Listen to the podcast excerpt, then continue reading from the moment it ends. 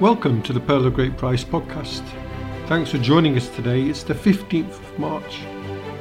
And on this day in Christian history, we go back to the year 1875 and we travel to Rome. Today, Henry Edward Manning was made a cardinal at a consistory convoked by Pope Pius IX. Unusually for cardinals in the Catholic Church, Manning was a widowed man. A convert to Catholicism, having been ordained in the Church of England, sadly his marriage had not lasted long. His young and beautiful wife had died childless of consumption. The term to describe what we understand then as a wasting disease, but would now be classified as pulmonary tuberculosis. When Manning himself died many years later, a locket containing his wife's picture was found on a chain hanging around his neck. His journey to Rome had begun 13 years after his wife's death, when he disagreed with what he saw as political interference in the Church of England when the Privy Council, which is a formal body of advisers to the sovereign of the United Kingdom, ordered the Church of England to institute an evangelical cleric who had denied the objective effects of the sacrament of baptism. This became known as the Gorham Judgment, and it gravely disturbed Manning's conscience.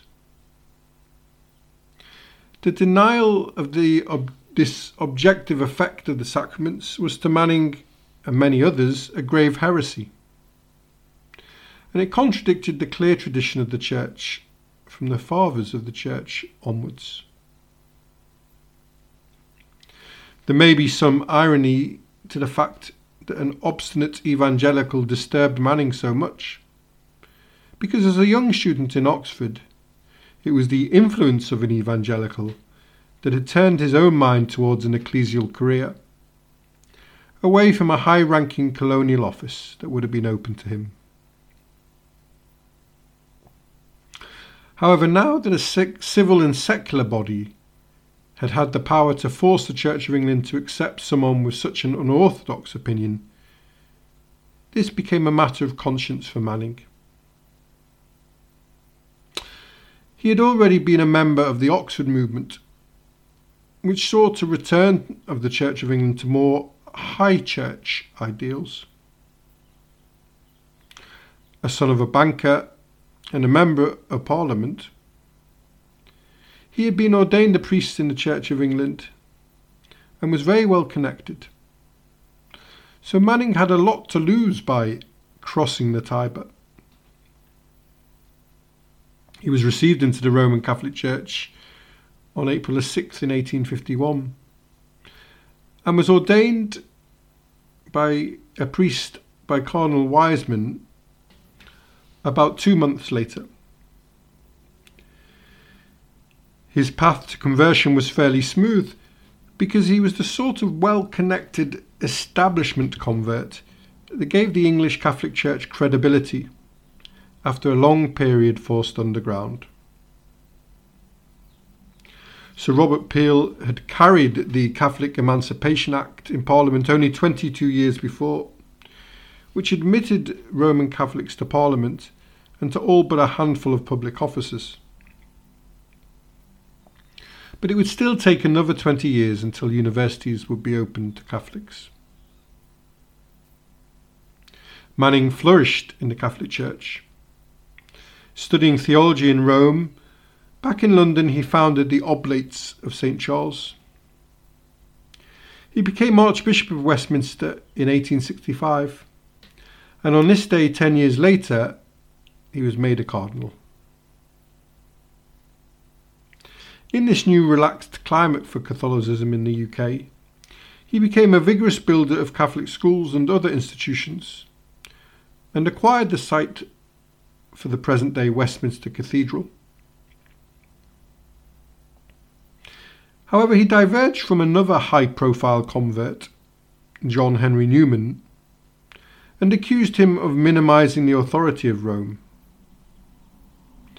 and was key in promoting papal infallibility at the First Vatican Council. In Britain, Manning was respected across the communities for his social concern and successfully intervening in the local in the London dock strike. This strike was very influential in the trade union movement in Britain, and it led to the growth of new unions of casual, unskilled, and poorly paid workers, in contrast to the craft unions that already existed. It also shone a light on the problem of poverty in Victorian Britain, and the Dockers' cause attracted public sympathy. Manning's involvement in the strike as a mediator trusted by both sides explicitly supported the right of Labour to form unions, but also rejected socialism and affirmed private property rights. He would become a key influence on the encyclical Rerum Novarum, which means of new things, that was issued by Pope Leo XIII just two years later. Hugely influential and seen as the beginning of a long tradition of so- social encyclicals, it addressed the condition of the working classes. and using the sociological language of capital and labour, which the London based writer Karl Marx had made popular 20 years earlier, the encyclical states each needs the other. Capital cannot do without labour, nor labour without capital. Mutual agreement results in the beauty of good order, while perpetual conflict necessarily produces confusion and savage barbarity. Cardinal Manning's middle position made him a trenchant critic both of unbridled capitalism and of many aspects of socialism. That's all from the Pearl of Great Price today. I hope you've enjoyed listening.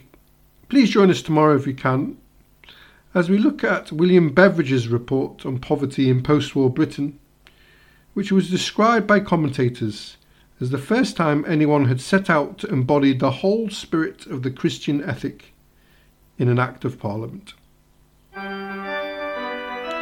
Visit our website for more information at www.pogp.net. And if you'd like to respond directly, then email the show on pogppod at gmail.com. That's pogppod at gmail.com. Have a lovely day wherever you are, and thanks for listening.